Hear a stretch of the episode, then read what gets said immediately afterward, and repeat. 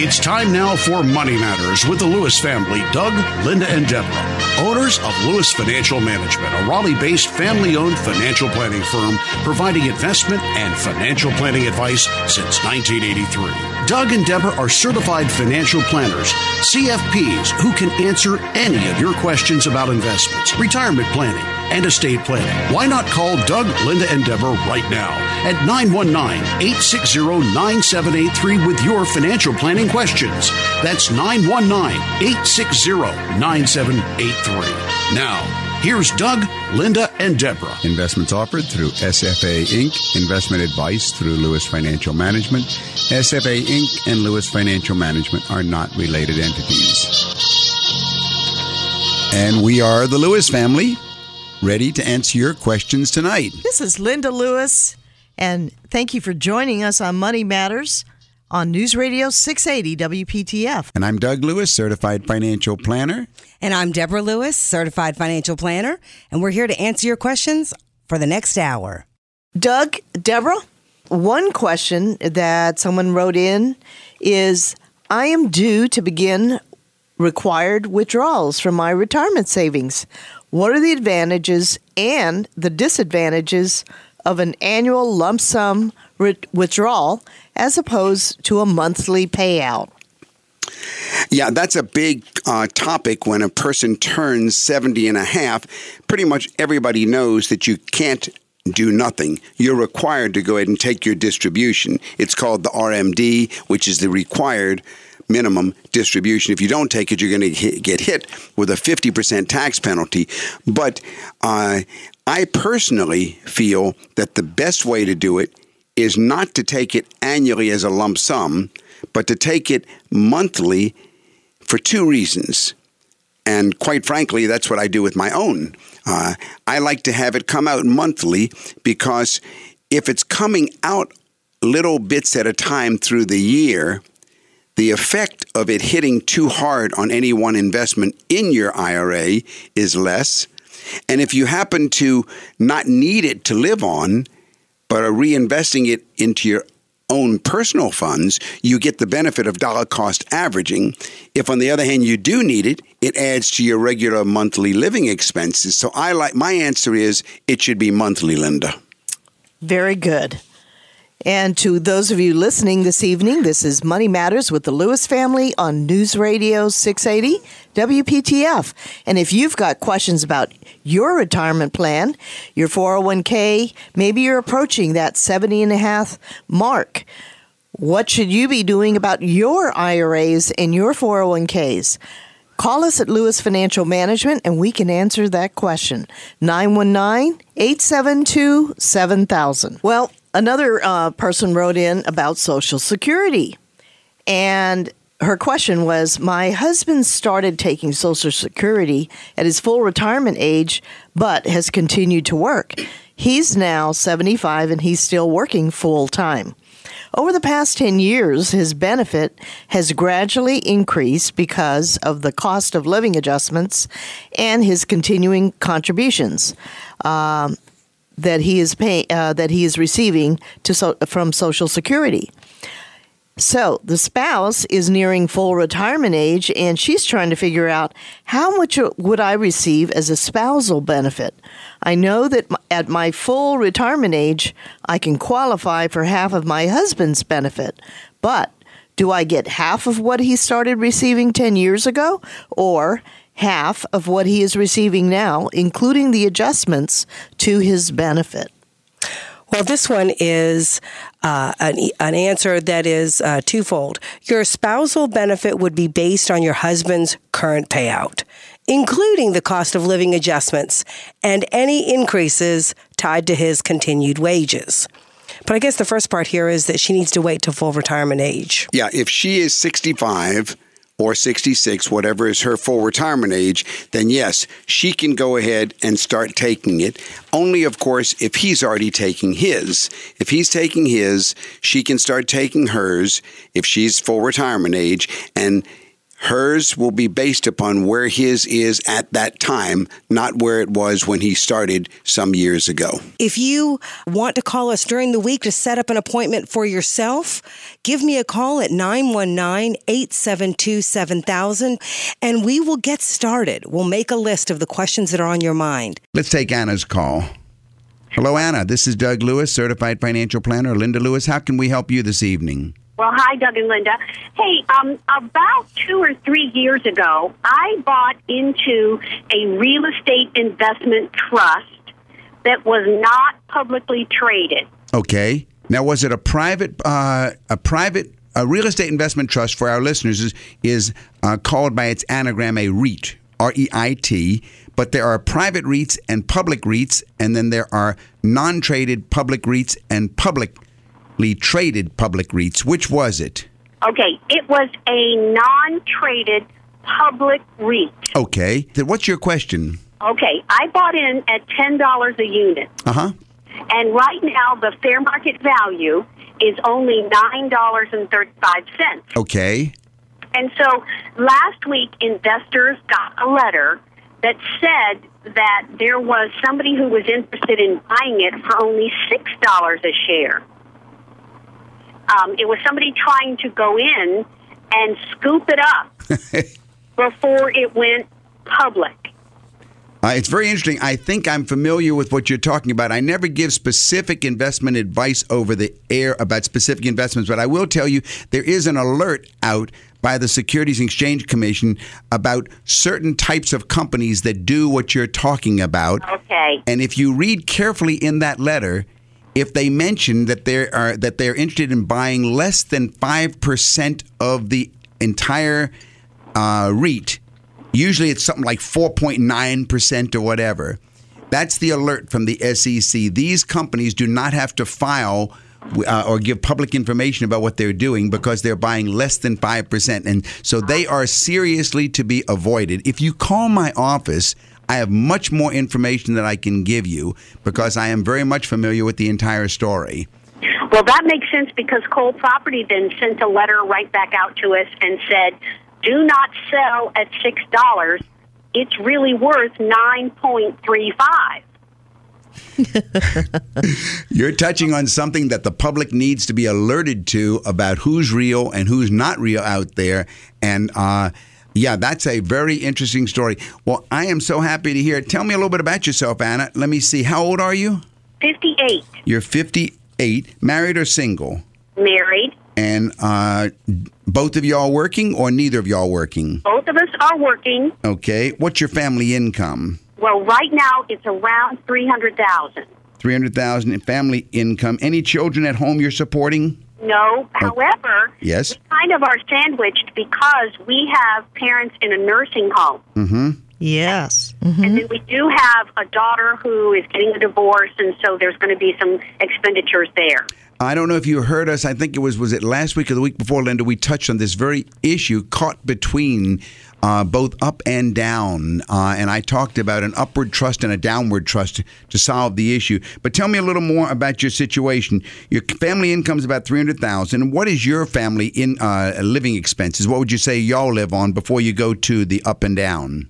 Well, for right now, we seem to be spending everything we get our hands on, because we still have a substantial mortgage, and uh, the money that we could normally save is going right to the nursing home. Oh, so you're taking care of Mom and Dad's expenses. Right. So that's about seven thousand dollars. Uh, well, actually, our share is about thirty-five hundred dollars a month. If you'd like further information, call us at nine one nine, eight seven two, seven thousand or go to our website, Doug and Linda dot com. That's Doug and Linda dot com. All right. Now, what does your investment portfolio look like, first of all, on the non-qualified side, meaning the personal, not nothing in retirement accounts? Okay, zero. You have, you have accumulated nothing in investments other right. than retirement. What we've done instead of the retirement accounts, the only other thing we've done outside of that is buy rental real estate. I... You are probably, tell me a little bit about that, but it sounds like we're an accident waiting to happen. Uh, Tell me, first of all, about the reti- well, before you go that way, tell me about the retirement portfolio. What do you have in four oh one k's, I R A's, and retire- and pensions and so forth? Okay, well, I'm going to just ballpark it right now and say there's about a million all right. in all of those retirement accounts. All right. And have you been advised about the matter of what's called I R D tax? Yes. Okay. So you know that at the time that you both pass away, there'll be as much as thirty percent of this gone to I R D tax, even though there's no estate tax. Yes, unless we spend it while we're in retirement. Yeah, and I would guess that's probably not your goal to deplete everything so your children would get nothing. Am I correct? Well, if we did, at least we would have liquidity. With the rental properties, we were thinking we would just leave the rental properties to the kids. Well, I would say you're, without sounding too abrupt, I would say you're looking at the world through a uh, the wrong set of eyeglasses. There's a way to have everything that you want. Tell me a little bit about the rental properties first, because I think there's a way to have your cake and eat it too. Okay. With the rental properties, only one of them is cash flowing positive. What's the total value for, how many properties are there? There's just two. All right. And what's the total value, market value of them? Okay. The total market value between the two of them is about five hundred thousand dollars. All right. Is there any debt? Yes. There is two hundred fifty thousand dollars in debt. All right. And so that two hundred fifty thousand dollars, is that spread, I guess, across the two of them equally, or? No, only on one piece. All right. What about your residence? Well, the residence is highly mortgaged. Fair market value probably is about a million, and we owe about eight hundred thousand dollars on it. All right. You know, Anna, y'all are in serious need of total financial planning. You, you, you really are. There's a way to achieve your goals. What you don't want to do is to bank everything on the real estate and have a step up in basis and, and so forth. That's not the way to go about it. And yes, you're fifty-eight years old, but starting next year, when you're fifty-nine and a half, you're in that target age where you can go ahead and start to receive income without any tax penalty, if that's what you choose. I can think of a lot of things that you should be focusing on and have the whole thing packaged at once, but uh, there's no reason that you should be doing it the way you're doing it. Uh, you, the goal should not be to spend down your uh, your retirement funds, no, because you're able to go ahead and, and your expenses right now. How about your parents? Your parents are costing you about seven, about thirty-five hundred dollars a month, right? Right. All right, and they have no assets of their own, I presume. That's true. Okay, but they're getting Social Security, right? Yes, but that only pays part of their nursing home bills. Yeah, probably their out of that pocket. Right. Hundred, and I think, Doug and Linda, that's what's so frustrating is that that money that we would have at the end of the month, we could start making a portfolio of non-qualified stocks and bonds, which would kind of even out our investment pool. Right. Yeah, but you could also do both. You could also, if you let go of the re- of the rental real estate, you've got a quarter of a million right there ready to go ahead and start with. I'd love to play with this. I think this would be fun just to go ahead and play the numbers two or three different ways. If you will call my office during the week, Anna, go to our website. For, have you been to our website yet? No, not yet. Go to Doug and Linda dot com. That's D O U G A N D L I N D A, Doug and Linda dot com. And there's a video on there of myself with Linda, and there's some previous clips and everything. But there's also the phone number to call the office and schedule an appointment. Give us a call at nine one nine, eight seven two, seven thousand. We look forward to meeting with you. And I would love to meet with you and show you what I think would be the better way to approach your overall view. I know it can feel stressful when you're in that sandwich generation. You've got to trust. I mean, you've got issues in the uh, in the generation above you, and yet you also have what you're telling me is the problems below. How many kids do you have? Just uh, two. Two, and they are what ages? They're grown. They're actually they're grown. Mm-hmm. Yeah, but I mean, I knew they're grown. But what ages are they? Oh, uh, thirty and thirty-four. And which is the one having marital problems? The thirty-four-year-old. All right, and the thirty-year-old is is that a he or she? And he's doing fine. He's doing That's fine. That's great. Okay. Uh, yeah. You know, you probably, at this stage of your life, you've been really blessed overall. And, you know, even that you could assist your mom and dad at this stage of life. Um, I'm sure that, you know, being able to, to care for mom and dad in this way gives you a lot of comfort. But at this stage of your life, the most important thing is probably to simplify things, right? Yes. And it would give you more comfort to not have to deal, I would imagine, I'm just guessing here, that to not have to deal with rental properties and good tenants and, you know, et cetera, et cetera. But if you could take that equity in those properties and add that to your investment portfolio, that would, you know, in the big, in the grand scheme of things, would give you more income, you know, to plan on for when you and your husband decide to retire or stop working. And it may be that you won't just stop working, but maybe you'll do part-time working or contract. Mm-hmm. Or yeah, so what you're saying is perhaps you would want to exchange the rental income for more market-driven income. That's exactly right. And that market-driven income, I think, could be used to go ahead and pay your parents' uh, nursing home costs, because it's an, it's it's a it's a period of time that's not going to go forever. Exactly. It's just a so, it's just a so window could, of opportunity. Yeah, I could see that mm-hmm. income from the from the liquid side, once those properties were sold, them producing uh, income, even if we were depleting part of the principal, uh, for to because that then leaves the rest of your world, your three hundred thousand dollars income, able to now build at the same time. I see. Yes. And then as far as the Cole, the Cole Credit Property Trust, too, that's in the I R A, I imagine? Uh, yeah, that's a qualified uh, investment. Okay. Retirement uh, account. All right. Anna, call my office. Go to our website. Take a look. Call my office during the week. Speak to my daughter, Deborah, or Linda, or one of the people at my firm, and they'll schedule a time to meet with me. I would love to meet with you. Okay. Well, thank you for the new ideas, and I'll do it. All thank right. You, Anna. Thank you so much for listening, and thanks for calling this evening. Okay, bye-bye. Bye now. Have a wonderful week.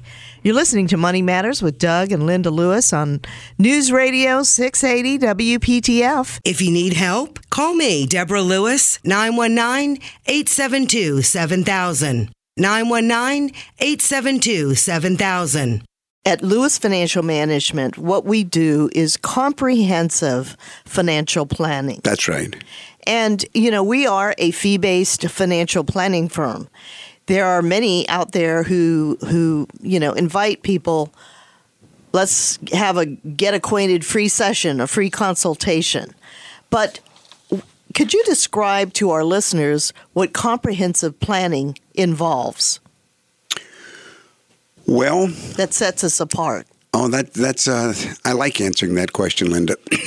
Well, first of all, if you go to one of these free sessions that you're talking about, whether you're invited to a, a luncheon or a dinner, uh, you're going to hear a short little intro, and then it's going to be followed by a focused presentation for a product that's being sold. Very typically, they're annuities, but it might be something else. But it is just that one investment. On the other hand, comprehensive financial planning is much more than just your the client's investments. Comprehensive financial planning is income tax planning as well. Are you going to hit the alternative minimum tax? All these are the kinds of tax planning questions that we add as part of comprehensive financial planning. Of course, we spend a lot of time designing the client's investment portfolio and letting them know how to achieve their financial goals with their investments with the least risk. But we also want to focus equally on what kind of tax planning can we offer the client. And then in addition to that, we want to take a look at their estate. What happens? Do you have the proper estate documents? Do you have revocable living trusts or not? If you do, are they funded or not? Do you have living wills? What kinds of things are in your living wills? All the kinds of uh, issues in the estate planning world. We add that to comprehensive financial planning. And, of course, we do a lot of retirement planning. the comfort that the client wants to know if they're not retired, when they retire, they will be able to live off their investment portfolio and never see it go down in value. And if they are already in retirement, how to go ahead and have an investment portfolio that will continue to give them the desired lifestyle they want without any reduction in their desired lifestyle and still be growing. So this is comprehensive financial planning. I'm Doug Lewis, certified financial planner. That's what I've been doing with my clients. And Deborah, that's what right. you're doing. I mean, you know, it's so integrated. Everything that we do and every conversation with every client tends to be so integrated and focused on how one thing that you might have thought that was your primary question leads to three or four other questions in regard to other areas that it will impact. You're listening to Money Matters with the Lewis family, and call us at Lewis Financial Management if you have questions and you need comprehensive financial planning. Call us in Raleigh at nine one nine, eight seven two, seven thousand. That's nine one nine U S A seven thousand. We'll be happy to set up an appointment with you. And if you set up an appointment, we'll be um, offering a free book, one of three free books, that is Middle Class Millionaire, The Wealthy Barber, or Simple Wealth, Inevitable Wealth. Don, this is Doug Lewis, certified financial planner. How can I help you? Yes, sir, Doug. Uh, I've been in your office and I met you, and I appreciate what you do. Oh, thank you very much. Um, and you have a nice wife, too. Well, that's thank you. Uh, that's a given. uh, I'm getting some points here. Okay, I've got. A, I'm in. The, I'm a real estate broker, and I've got a couple questions. All right. I have a couple older people that have property with very little base in their real estate. Right. Maybe three, four hundred dollars an acre or something like that. And uh-huh. we're looking at a sale of maybe uh seventeen, eighteen thousand an acre. Mm-hmm. What can they do? They want to carry the paper and have an income. What can they do about these capital gains taxes and the taxes on the property as such? They're sixty in the early sixties, but they are retired. Well, let's see. Uh, one set of them are. If there's no debt on the property right now, we can solve that one. There is no debt. All right. Here's the here's what they can do. They're in their early sixties, and the sale price of the property is how much? Well, we're, uh, they're about sixty-two years old, and the sales price of the property would be like one hundred thirty-five thousand dollars. Okay. So we have one hundred thirty-five thousand dollars asset. Vacant and, land. Vacant land. And we have basically no, uh, very little basis in it. Yeah, very little, maybe ten thousand dollars. ten thousand dollars. Yeah. And so obviously their accountant has told them, wait a minute, if you sell that thing, you're going to have one hundred twenty-five thousand dollars long-term capital gain. Okay. So obviously uh, that's a bad situation for them to move on. That, that, that's, that's what's holding them back. Here's what can be done. First of all, why is it they want to carry a note on the property? Well, they want to help out the people who are buying it because they're young, for one thing. They want to spread out the income for taxes. They feel like that they just pay what they gather in on a yearly basis. Okay. And, so, and, but let me ask you this. Can the people who are buying, who want to buy it, can they get their own financing? Well, I guess they could. I mean, it can be done the other way, but quite frankly, it's better for uh, for the for the seller if he's got the whole lump, and that's because of the power of compounding. Now, here's what has to happen. They need to set up a Section six sixty-four trust. Section six sixty-four trust will ultimately pass what is placed in it to a charity. It may not be forty or fifty years, well, they're in their sixties. It may be thirty-some years from now. But ultimately, what goes into this trust will go to a charity. Therefore, step one, they transfer the deed into the name of this Section six sixty-four trust. Step two, the trustee sells the property to the buyer and pays no capital gains tax at all. Right away, we've saved the entire capital gains taxes. Is that that re- revocable, revocable? No, it's not a revocable living trust. A revocable living trust is the exact opposite. That's revocable. This is irrevocable. Uh, this will work out wonderfully because a revocable living trust is established for the benefit of the person who sets it up. But this one is established, at least in the views of the I R S, for the benefit of some charitable institution, university, or nonprofit. And are, be- are both of them retired, Don? Both of them, both of them are officially retired. Yeah, they are. All right. Now, once we once we do that, the trustee then sells the property, and the entire one hundred thirty-five thousand dollars would come back to the trust. The whole, it can then be invested to produce as high an income or as low an income as they want. Do you know? Do they need the income now? Did you say the well, reason? Well, huh? n- no. They, they both have retirement income, and they don't have any debt. All right. Well, if so they it's just living expenses. All right. Then, if they don't need the income, it works even better for them because now that one hundred thirty-five thousand dollars can sit inside that charitable trust, and it can be invested by the trustee in any investments basically they want. They could have it in uh, plain old uh, bread and butter, blue chip stock, growth and income mutual funds. They can draw all the income from that along the way. Not only that, they can be their own trustee, which is the only way that I would advise them to do it. That way they never give up control. Mm-hmm. I do want to sit down with you and, and uh, go over this. You can call me at the office during the week. And the number in Raleigh is nine one nine, eight seven two, seven thousand. That's U S A seven thousand. Well, thank you both, and, and, and I will give you a holler and, and get with you. Okay, very good. And take care. Thank you very much. Enjoy the rest of the day. All right, same to y'all. Well, you know, Doug and Linda, that's a typical question in our world, in our level of expertise. Matter of fact, we recently, in the in the world of trust, we had a question come up by a current client who's been with us, oh, I don't know, about ten years or so. And uh, you might want to talk about another way that the Section six sixty-four trust is used. Yeah, the, back to your question, Linda, about comprehensive financial planning. A lot of people think that it just deals with the investments. But as I said earlier, it deals with taxes. In this particular case that Deborah's talking about, this client has a business. Uh-huh. And the business has been going on for a number of years. And now there is a buyer that wants to buy the business. So if they sell the business, there's going to be a big tax. And that produces a problem that the Section six sixty-four trust is going to solve. What we're going to do here, we're going to go ahead and create a Section six sixty-four trust first. All of this has to be done before the end of the year because the buyer wants to buy it before the end of the year.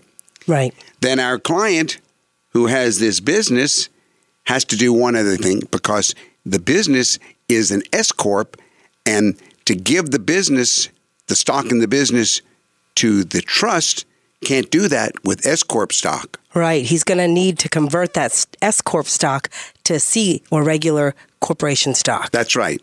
Once he does that, then he can give his stock to the trust, and he can then turn around and have the trust sell it, which is basically selling the business one hundred percent tax-free, and immediately reinvest that money inside the trust with no taxes, and immediately start paying a monthly income to himself for the rest of his life and never have paid those taxes. Sounds like a really creative way on how to sell a business, produce a retirement income, produce an additional income. That's right. But just most importantly, sell tax-free.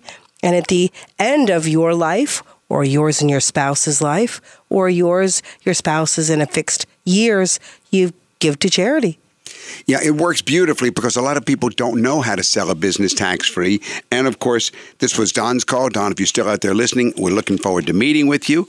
And, of course, we're already doing one of these right now, going to try and get it done before the year is over. It's definitely a win-win-win situation.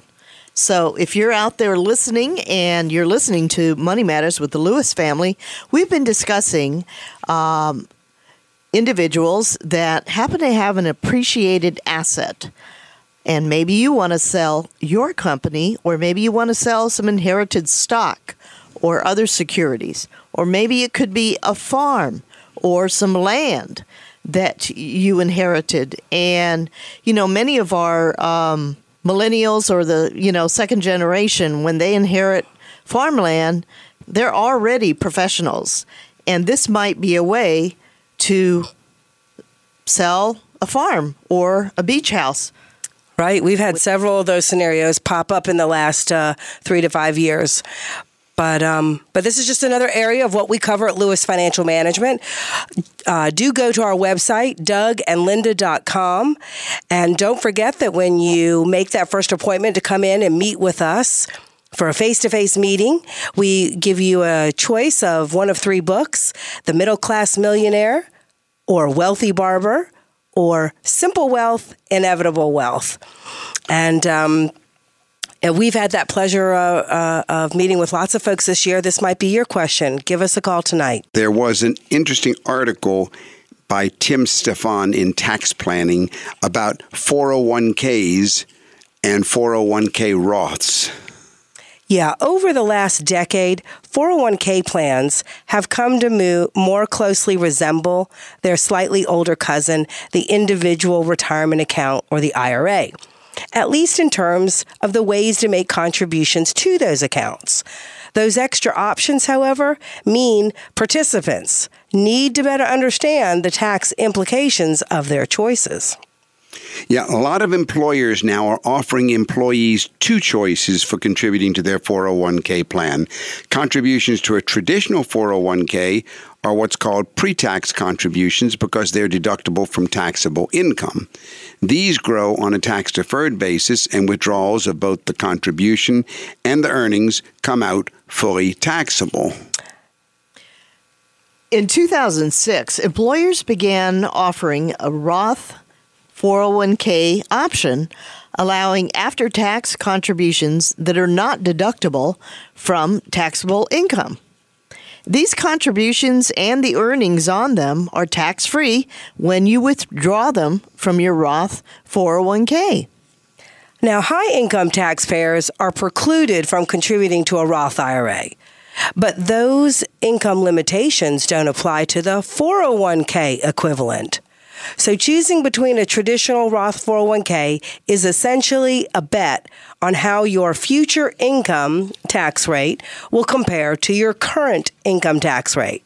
A traditional four oh one k contribution offers a tax benefit today in exchange for future taxable income. A Roth four oh one k is the opposite. A tax cost today in exchange for tax-free income in retirement. It's basically the old story of pay taxes now or pay taxes later. In general, if the tax rate during the withdrawal period when you retire is higher than the current rate, then the Roth four oh one k is the better option today.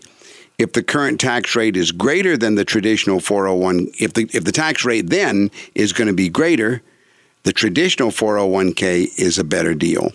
While it's easy to say tax rates are only going to go up, most retirees at our firm at Lewis Financial Management find themselves with lower income or lower taxable income and a lower tax bracket during their working years. And that's especially true when you look at those last couple of decades before retirement when people are in their peak earning years. If you have a question and would like to ask it either after hours or have me call you back after the show, feel free to call the office, nine one nine, eight seven two, seven thousand. That's nine one nine, eight seven two, seven thousand. So think of a married couple that's in their early fifties who have a combined income of, say, two hundred fifty thousand dollars of taxable income. Well, that places them in the thirty-three percent tax bracket today, which means a If they contribute to a traditional four oh one k, it'll provide them a thirty-three percent savings. And then for a tra- traditional four oh one k withdrawal to be taxed at a higher rate, that couple would need income in retirement over four hundred thirteen thousand dollars before they even begin the four oh one k withdrawals.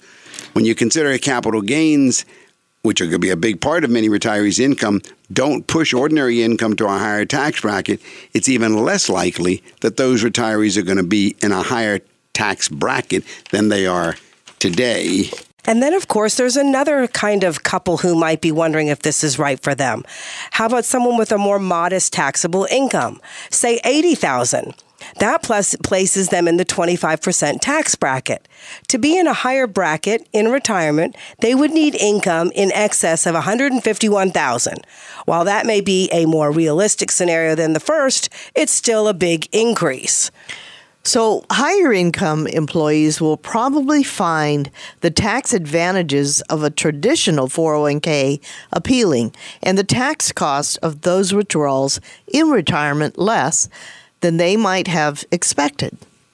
So while younger, lower-income individuals are more likely to benefit from foregoing the current tax advantage of the traditional four oh one k in order to have tax-free income from the Roth four oh one k in retirement, even that's not always the case. The Roth option is popular as the allure of tax-free income in the future can be a strong one, but a thoughtful analysis of current and future tax benefits may lead to a very different conclusion for you, so you need to call us. Call us at the office during the week, nine one nine, eight seven two, seven thousand. During the week, that's nine one nine, eight seven two, seven thousand to meet with us. Well, Doug and Deborah, I just wanted to say that also, that little discussion that we had about four oh one k's and Roth I R A's, that is also part of comprehensive financial planning, isn't it? It's very much in the minds of people because they're promoted. You know what gets into the minds of people, Linda? And what is that, Doug? Whatever advertising puts in their mind. Oh, yes. That's exactly yes, indeed. Right. Yeah. Yeah. There was a there was uh, a professor in Canada back in the sixties. Marshall McLuhan was his name. Uh-huh. And he said, the medium is the message. The medium is the message. The advertising becomes the truth. So they hear Roth I R A, Roth I R A, four oh one k Roth, four oh one k Roth. So right away they figure, I should do it. Yeah. And they come to our office and they say, I've always heard. And right. I say, where did you hear it from? Right, right, right. And well, it's good that it's on their minds because it brings up the question, does this apply to me? Is it in my best interest? Is it going to get me to financial independence and retirement planning the way I want? And that's the real question. And the good news is we can tell them the right answer. Yes, indeed. It's always for them. Yeah. It differs client to client. Absolutely. There is no dumb question out there. If you've got the question, then you need to ask it, and you need a competent advisor that can answer the questions that you have. So whatever your questions are, write them down.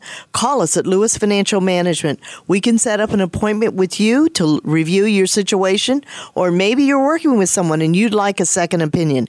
Call us at Lewis Financial Management. We'll be happy to set up an appointment with you. That number to call is nine one nine, eight seven two, seven thousand. That's nine one nine U S A seven thousand. Debs, what's new in the world of retirement planning? Well, retirement planning is uh, usually divided into two things. How, you need, we need to know how to invest before you retire, but tonight we're going to talk about how to invest after you retire. Yeah, there was an interesting article in Kiplinger, and Kathy Kristoff wrote this article about exactly that. How to invest after you retire. That's right. So, so let's you just say, turned sixty-six years old. Okay? We'll take that example. You just turned sixty-six years old. You're heading toward the great unknown called retirement. But now you've got a bad case of the willies. You're wondering whether your money is going to last as long as you do it. So how do you approach your portfolio now that you're no longer collecting a paycheck? When it comes to investing in retirement, experts say that there is one guiding principle. You can't earn back your nest egg without a steady paycheck. So you'd better make sure that you're investing wisely and safely. When you're still working and the investment markets don't do what you hope they're going to do, you'll always have the option of working longer and postponing retirement. But once you've retired, you have lost that margin of adjustment. You shouldn't have to revamp your portfolio drastically at this point. But how do you get started? Where do you begin? Well, take a look at three factors. Number one, the sources of your retirement income. Number two, the flexibility of your budget. And number three, your ability to tolerate risk on both a practical and psychological basis.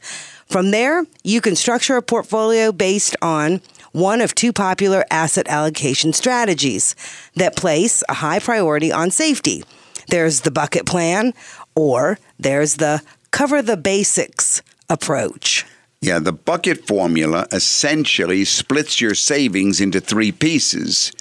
The cover the basics a plan or the cover the basics approach aims to match your fixed expenses, what we at Lewis Financial Management call your recurring monthly expenses, with your fixed sources of income, such as Social Security, pensions, things like that.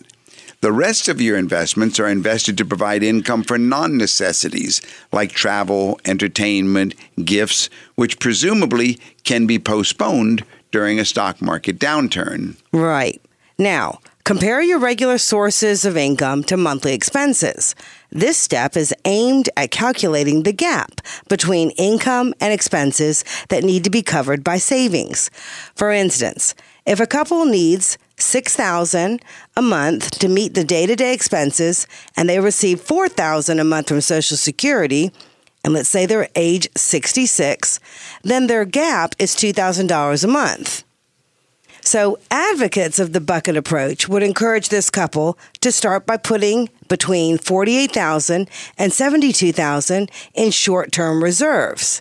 Yeah, but, but we, we, don't, we, yeah. we don't like we don't like that uh, the bucket approach at Lewis Financial. That's right. And, and that wouldn't be what we recommend. We at Lewis Financial Management and others like retirement expert Steve Vernon prefer the cover the basics approach. Yeah, this approach then allows you to cover all of your recurring monthly expenses, and that then permits you to take more risk with your remaining assets. As far as how to re- invest the rest of your nest egg, those remaining assets, many experts believe that retirees can devote more of their savings to stocks than they would think. That's partly because both the bucket and the cover the basics approach protects reti- retirees from short-term stock market downturns. And when you have time to wait out declines, you can tolerate more stock market volatility. How we have at Lewis Financial been approaching this in by uh, breaking clients' income sources into guaranteed income, mm-hmm. which would be Social Security and pension, and then predictable income from investments that produce a regular predictable income, mm-hmm. and then matching those two to our, a, re- to our recurring, recurring monthly, monthly expenses. expenses.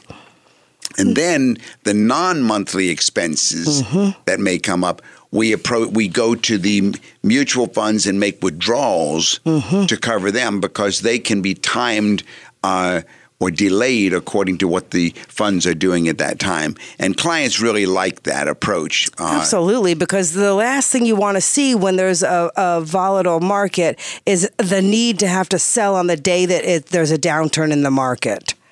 And if you don't have to sell on the day that there's a downturn in the market, you can sort of turn that off when you're not forced. That's only because you've matched a recurring monthly expense with a recurring monthly income, and you can postpone that that um, that withdrawal from the investment portfolio for anything that might be able to be put off. You're listening to Money Matters with Doug, Linda, and Deborah Lewis. Call to make an appointment with Deborah Lewis, Certified Financial Planner of Lewis Financial Management. Call nine one nine, eight seven two, seven thousand or visit our website, Doug and Linda dot com. Well, let's take another call. Hi, Ronnie. This is Doug Lewis, Certified Financial Planner. How can I help you? Uh, I'm fifty-five years old, and I'm thinking about retiring. I have thirty-three years with my company. I know what I would get from retirement, but I'm also considering doing the taking the Social Security before sixty-two, and I don't know what the disadvantages of that are. I know that you can take, you know, that you can take your Social Security before sixty-five, but I didn't know that you could get it before you're sixty-two. Yeah, with this plan you can, but it's it's really coming out of your retirement because you get less retirement from the state after you start drawing Social Security. Well, the disadvantage and the risk is probably that your pension is going to be less. And you've got to be able to say that you think that you can go ahead and uh, invest the money better now to where you don't need that higher pension then. Right. And what do you what do you have right now in your investment portfolio, Ronnie? Not much. I have a mutual fund with maybe twenty-five thousand dollars. That's it? Mm-hmm. And you're fifty-five years old? Yeah. Are you married? Nope. But I've got a decent retirement. I mean, I could I could get by on what I get just from the retirement. I could get by a little better if I take the Social Security early. No, but at retirement, you're going to get less then, aren't you? Yeah, but the Social Security makes up for it. I mean, theoretically, I will get the same thing after I'm sixty-two years old as I would. Why would you take the Social Security now then? Because I'd have a little bit more free money. Oh, you want to spend it? Well, I want to try. I want to be able to do what I want to do. Yeah, then my answer is no. I don't think so. Knowing just a little bit, there's got to be a trade-off somewhere. There has to be, and I don't I, know what it is. And I think that you're not reading it right. It sounds like it's similar to what we call the leveling option. That's exactly what it is. Okay, well, the leveling option says that you will get less out of your retirement money if you went ahead and take it now. Right. And so you, we want you to get the bigger retirement check then. And okay. when you take your Social Security at that time, you will have the Social Security plus your pension. Okay. I'm nervous if you're telling me, if you told me that you've got enough, but it sounds like you're living too close to, to advise you, certainly on the air, to risk something like that. All right. If you're in my office now and I went through everything very closely and I could cross-check, I might say something else, but at least for the for the air, I'd better say don't do it. That number at the office, by the way, is nine one nine, eight seven two, seven thousand. eight seven two, seven thousand. Okay. Thank you. Thanks, Ronnie. Bye-bye. Bye-bye. Well, that was a very interesting question, and you're listening to Money Matters with the Lewis family on News Radio six eighty W P T F. We found a very, very interesting article in Kiplinger, Five Money Lessons That Women Must Learn. And it's important to understand these five basic points in order to take control of your life and be financially independent. That's right. Even some families, it's the women who are the ones who are meeting with folks like us, their certified financial planner. So we know that uh, there's a lot that women need to understand about money. One of the first things to understand is that money is an emotional topic. Many people are uncomfortable talking about money. And women are especially prone to think of the subject as taboo. But a cor- but avoiding the subject means missing opportunities to learn more about it and take control of your finances, especially with your financial advisor. Don't be shy. Understand your budget. Know what your income, expenses, and debts are. Understand your money-related goals, buying a house, paying off debt. And understand your current investments. Be honest so that your certified financial planner can provide you with an accurate plan. More importantly, you and your spouse need to communicate about money, whether it's in the joint checking account, paying off debt, monthly spending, or planning for the future. No financial plan is going to work if you're not communicating. And a second important money issue is reviewing beneficiaries is important. When was the last time that you reviewed beneficiaries? If you can't remember, it's time to go through every bank and investment account and insurance policy. And many women end up being the primary caregivers of not only their children, but also of their aging parents. Yet they fail to think about what will happen financially with their children and their parents should they pass away. So this is especially true if you've gotten divorced. You wouldn't want to die and have your ex get your hard-earned money. Not sure where to start? Well, call us at Lewis Financial Management at nine one nine, eight seven two, seven thousand, and we'll guide you and we'll get answers to your questions. Another tip is that everyone needs an estate plan. What's your legacy? All too often, we hear women and couples tell us that estate planning is only for people who have lots of money, but that's simply not true. An estate plan includes directives for your care should you become incapacitated and where money and other assets are to be dispersed in the event of your death. We need to think about what we want for ourselves should we become incapacitated and unable to make decisions for ourselves any longer. Additionally, we have to make sure our assets and valuables go to the people we hold dearest to our hearts. Otherwise, anything we own goes through probate before our loved ones have any say in what happens to our personal belongings. Most importantly, an estate plan gives your loved ones peace of mind about your wishes. Yes, so with regard to these five crucial topics for women, saving is number four. Saving for retirement should be a priority. Having a retirement plan that's going to fund the lifestyle that you desire is vital. so many women do not have the savings they need, just like our last caller, yeah, in order to maintain their lifestyles through their retirement years. And unfortunately, many women live in poverty during that time of their lives due to lack of planning and saving. Many people would begin with an employer-sponsored plan and a conversation with a certified financial planner like myself, Doug Lewis, or Deborah Lewis, certified financial planner. We can help you. Taking the time to plan and start saving as soon as possible is absolutely vital. And the fifth lesson to learn is financing adult children should not be a priority. While we understand that there are times when parents take care of their adult children or support them financially, your goal, if you're a listener as a parent, should be to have your children be able to support themselves financially.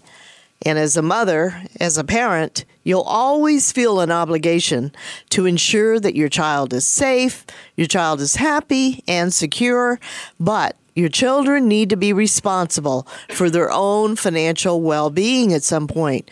So you can't fall into the trap of supporting your adult children. Otherwise, you'll be spending your retirement financing adults who could be supporting themselves. So as women, we've created our own businesses, we've raised our children, and we've created a lifestyle that no one can take from us. Now it's time to take money matters into our own hands and create a financially future, a financial future of our dreams. With the help of a certified financial planner like my father, Doug Lewis, or myself, Deborah Lewis at Lewis Financial Management, you'll be on your way to getting this started. If you want to accumulate enough to be financially independent, call me, Deborah Lewis, at nine one nine, eight seven two, seven thousand. That's nine one nine, eight seven two, seven thousand. Well, Doug, Deborah, what else is new in the world of estate planning? Well, there are some other issues uh, or topics that we were going to talk about this evening. I'm not sure we have enough time tonight, but there was one uh person who wrote a letter and said, my dad passed away five years ago. He did leave a will on how he wanted his estate to be dispersed, but only if his current wife was also deceased. She was not. So she got everything. My question, writes the child, is when she dies, is she required to honor our dad's will?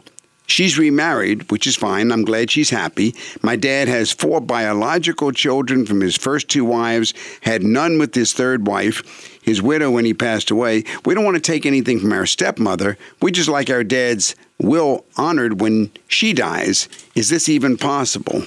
So the the answerer of this column said, well, dear daughter, when it comes to the inheritance, children usually fare better than stepchildren. Your father's wishes were honored, I'm afraid to say. He wanted everything to go to his wife, and in the event that she predeceased him, wanted his estate divided between his four children. But she didn't, and she inherited the whole kit and caboodle. You could talk to your stepmother about anything of special sentimental value, but if she chose to leave you anything that belonged to your father in her will, it would be out of goodwill rather than legal necessity. Yeah, you know, it, it may be that the father had meant to write a will that divided his estate more evenly between his wife and his kids, but that's not what happened. So in this case, any non-probate assets, meaning anything jointly owned between the stepmother and the late father, any life insurance policies or brokerage accounts where the stepmother was named as a beneficiary, they're going to go to her. Anything that goes through probate will also go to her. And if the daughter or the mother were a beneficiary of the father's life insurance policy, then the stepmother would not be entitled to that regardless of what the father's will stipulates. And if the divorce decree put the obligation on the passing away of the father to maintain life insurance in the mother's name, for instance, his last will and testament couldn't even change that. He would be in contempt of court. So it's a tricky situation in Indeed, you know, uh, we've seen it before happen, but it was the father's money, it was the father's estate, and when he died, it went to the stepmother.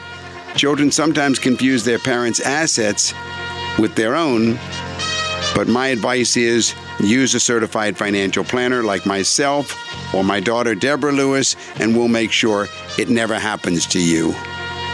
Don't forget, your money matters because your financial future is at stake.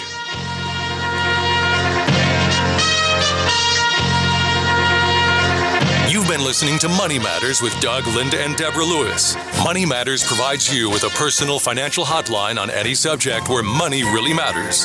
For more information, call Doug, Linda, or Deborah in Raleigh at nine one nine, eight seven two, seven thousand or go to Doug and Linda dot com and listen again next Sunday at six p.m. for more Money Matters with Doug, Linda, and Deborah Lewis on News Radio six eighty